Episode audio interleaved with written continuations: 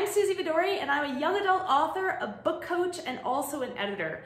And I'm here today with Inspired Writing, which is my brand new vlog. This is our first episode ever. And you are in the right place whether you are just getting started out on your writing journey or whether you've been writing books for a long time already. I've got you covered and I'm gonna share with you tips and tricks about writing as well as my writing life that I've learned in the last decade of doing this. So today we're gonna talk about beta readers. Um, what the heck are beta readers? If you haven't heard of them before, I'm going to explain that. I'm going to teach you where you might be able to find beta readers, and I'm also going to share with you some of my learnings and the exact questions that I ask my beta readers to make sure that I get the most out of uh, their feedback. So first I'm going to talk about what beta readers are. So there's actually two types of readers that you get to use before you ever send it to an editor. Um, there's alpha readers, which we're not going to talk about too much today, but they're basically your friends and family or that one trusted friend that you get to read a couple of scenes or that read your book before everything else. So maybe you already have that in place. Maybe there's somebody, maybe it's your spouse or your friend. For me, sometimes it's my mom um, that reads stuff, and I've got some writer friends that I'll send out scenes or like things that I'm just not sure if they're working. I can send that to those trusted friends and they can be like yes or no or whatever. Beta readers are a step beyond that. So most of us got into writing because we want our stuff to be read, right? Am I right? Um, so you want your books to be read eventually, and to do that, you need to make sure that what you're writing is affecting your readers the way that you think it's going to. So I talk to a lot of writers who haven't done this step yet. And it's scary. Don't get me wrong, I get it. The first time that somebody reads your baby that you might have been spending months or years or whatever decades on, uh, it's really scary. But you really, really need to have that feedback in order to make sure that what you're writing, whether or not it's grammatically correct, great, but is it actually telling the readers what you think it's telling the readers? And those are your beta readers okay? So they're the people who you're gonna go to not for editing. I mean, if they catch a typo or two, great. That is not their job. That's the editor's job. Please, please, please get your work edited. I'm an editor and I send my, my work out uh, to other editors because you just can't see it in your own work. You skip and your brain fills things in. For me, it's often missing words. I don't have an issue with misspelling or grammar or anything like that, but when I'm typing really fast or if I'm editing, um, moving things around, I miss words and I can't catch those, but my editor sure can. So those are not what you want your beta readers to do okay?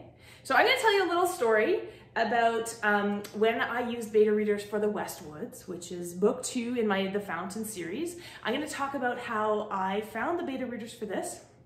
Um, I actually went back to some of the readers of The Fountain, which was book one, some of the ones who'd reached out to me um, because my books are for teens, uh, but I also have adult readers. And so I reached out to readers and I asked them if they would beta read and I was very, very specific. Please be specific with your beta readers because otherwise they won't get back to you. Um, and not everybody does it. I get, um, for this book, I think I had probably 12 people that I lined up and maybe I got feedback from seven in the time period that I wanted. So as you guys know, when you're writing, the most valuable thing that you can get is feedback like fast, right? So as an editor, I'm always cognizant of this. And so I make sure that I have a two week turnaround time because you don't want that time when you're like waiting for feedback and you're like, oh, they hate it. They're not getting through it or whatever. Or you're thinking, wow, I just, you know, want to get moving with it. And then if you get it back long in advance or a long time from now, maybe it's not you know, as timely and you're not as close to the work anymore. So I always put a time limit. I say, hey, who can read this in two weeks and answer a list of questions? Okay, I don't expect my beta readers to know anything about editing or books. I just want them to be readers. I want them to love my work and to tell me how they felt about it when it's done. And then my job and my editor's job is to figure out how to fix it if it didn't work. So when I went for beta readers for the Westwoods, I did this.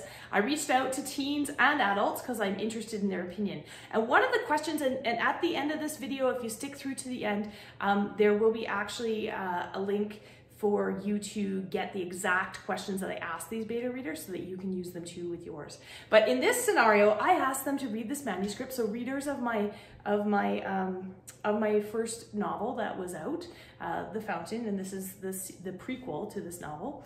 And I asked them a series of questions. I said, "Can you get it done in two weeks?" And then I got the forms back, and I got back, um, I think seven or eight. And some were teens and some were adults who read a lot of teen fiction.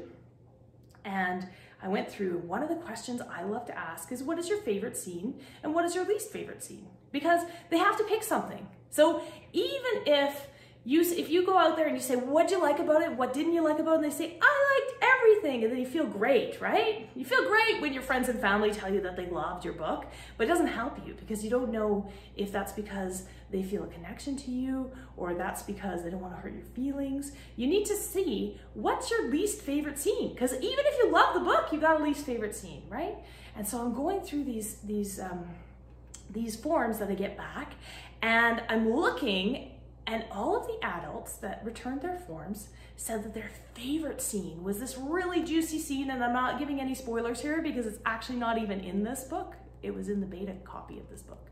It's not in the book anymore. Their favorite scene, and I'll tell you why I deleted it later.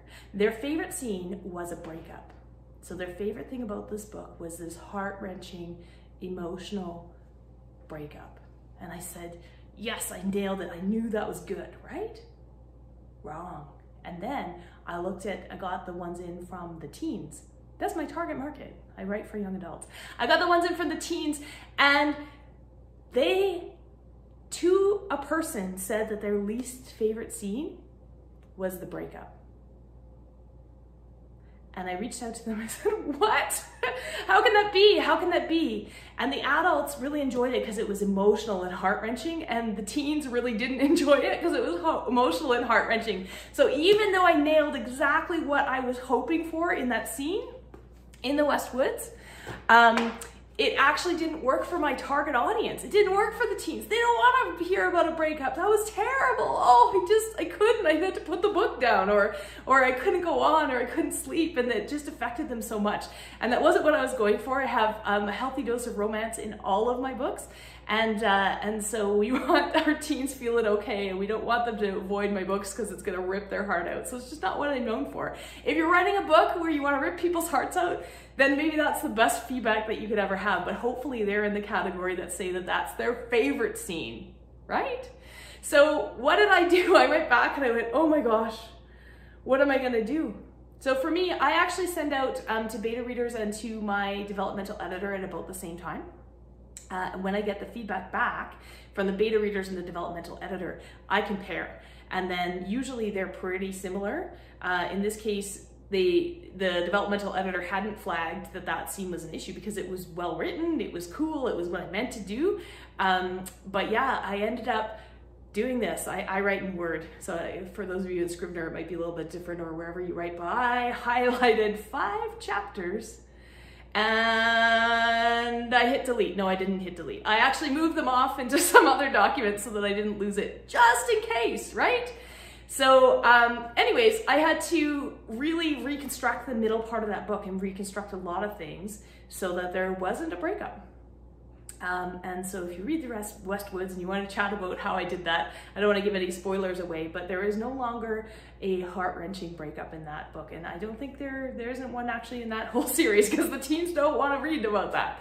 So keep in mind that even if you are writing exactly perfectly and doing what you intend, that your reaction from your audience might not be what you expect. So give them some credit and, you know, ask them because what you don't want is to put your book out into the world and have something like that happen where people are like, you know what, it was well written and whatever, um, but I don't like it, right? You don't want that.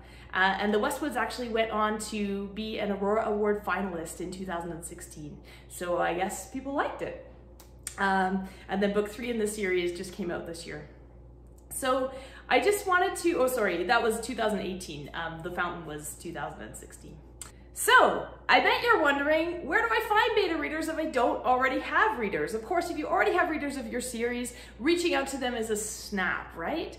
Um, but if you don't and you're just starting out, I get this question all the time from writers is how do you find your beta readers? How do you get people to commit to this? Well, number one, I'm really clear. Here's the commitment. It's two weeks. Um, and I give you a list of questions. So you don't need to edit the whole thing. I don't need your pie in the sky opinion. You don't have to be an expert editor. I want you to read it and react to it. Um, so be really clear. So you can reach out and just get volunteers. Anybody can do this as long as they're willing to react to it and they're going to be honest with you. And I've structured the questions that I'm going to share with you in a way that it's easier for them to be honest. They don't have to say that they don't like something, they can tell you what they like the least. And if everybody says that they like that scene about the breakup the least, then that's a pretty big flag, right? Um, so that's really helpful for you when you're looking at it. I would get at least, I think the least amount, I would try to get at least five because one person's opinion isn't necessarily the be all and end all, right? So different people are going to react to your writing in different ways. Uh, some places that you can go out and get strangers. So first of all, I would post on all your social media channels. I would ask your friends and family. I would be really, really clear on the ask. Here's what I'm going to do. I'm going to send this to you. You got to get it back to me in two weeks. You just got to read it and then you got to react to it and answer these questions. Um, and so, yeah, but post it on your social media channels. Ask for volunteers. Volunteers are great. Volunteers are great. And I, I mean, I can't take everybody. Um, the last, I think, for the book three in the series, I posted on my social media links and I had 61 people tell me that they would beta read it. I don't want to get 61 forms back and I want to, I don't want to ask that of 61 people. Um, but I did pick the, the first, I think, 15 and then I ended up getting 10 back because life happens and not all of your beta readers are going to get to it. And that is okay because they are doing you a huge, huge favor. Another place that you can go, there's Facebook groups that you can go um, where they beta read. Uh, you can pay for beta readers, although I wouldn't, um, you don't have to. But if you really don't have anybody, there are services out there and they are excellent. Um, some of them are really excellent. If you uh, are interested in that, I can let you know where you can go to that. But free beta readers are just as good. Um, you can also go on Goodreads. There's lots of communities within Goodreads where you can find beta readers. So just sign up there, be active, be like, hey, I've got this book, here's what it's about. Get your pitch down so that they know what they're gonna read. Um, and see if you can find them that way. And again, friends and family. Um, send out an email, ask people, or ask the people that you are getting to do that. Say, here's the commitment. I also like to provide a paperback for my beta readers. Uh, I just think it's a nice gesture. And in the days before COVID, when I could have a giant party to celebrate a new release, I loved calling my beta readers, especially the teens, up in front of everybody and present it to them. They are so proud to be involved. Um, they are so excited to help and they love the series and all of those things. So you're creating goodwill and you're also showing others at your event uh, that people have read this book and given you serious feedback and, and that you've listened and that the book is better for it. And so I love telling stories about how I changed my books. I think I've changed every single one of them after I've had them beta read um, because you just don't know how, it's, how they're to react. Okay, and then lastly, I promised you guys that I was to share the exact questions that I used in the Westwoods that helped me avoid disaster. Um, if I had put the book out that way, I'm pretty sure I wouldn't have been an Aurora Awards finalist because, well, maybe uh, the, the adults liked it, but I wouldn't have um, wouldn't have satisfied that need for my teens to read it.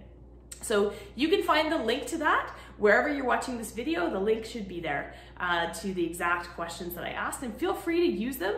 Uh, feel free to make them your own, use my exact questions, whatever you need to do, um, and let me know if you have any questions about beta readers. So today we covered uh, what they are, how to best use them, a little story about how I use them, and I'm sharing my questions with you so that you can go and do this yourself when you're ready. I hope you've enjoyed today's episode of Inspired Writing. If you're not yet signed up for my newsletter, then please go and follow the link in my profile or my bio to uh, subscribe to the newsletter because we're going to have weekly tips like this. And if you found this useful, please let me know. I'd love to hear from you. Until next time, I'll see you then.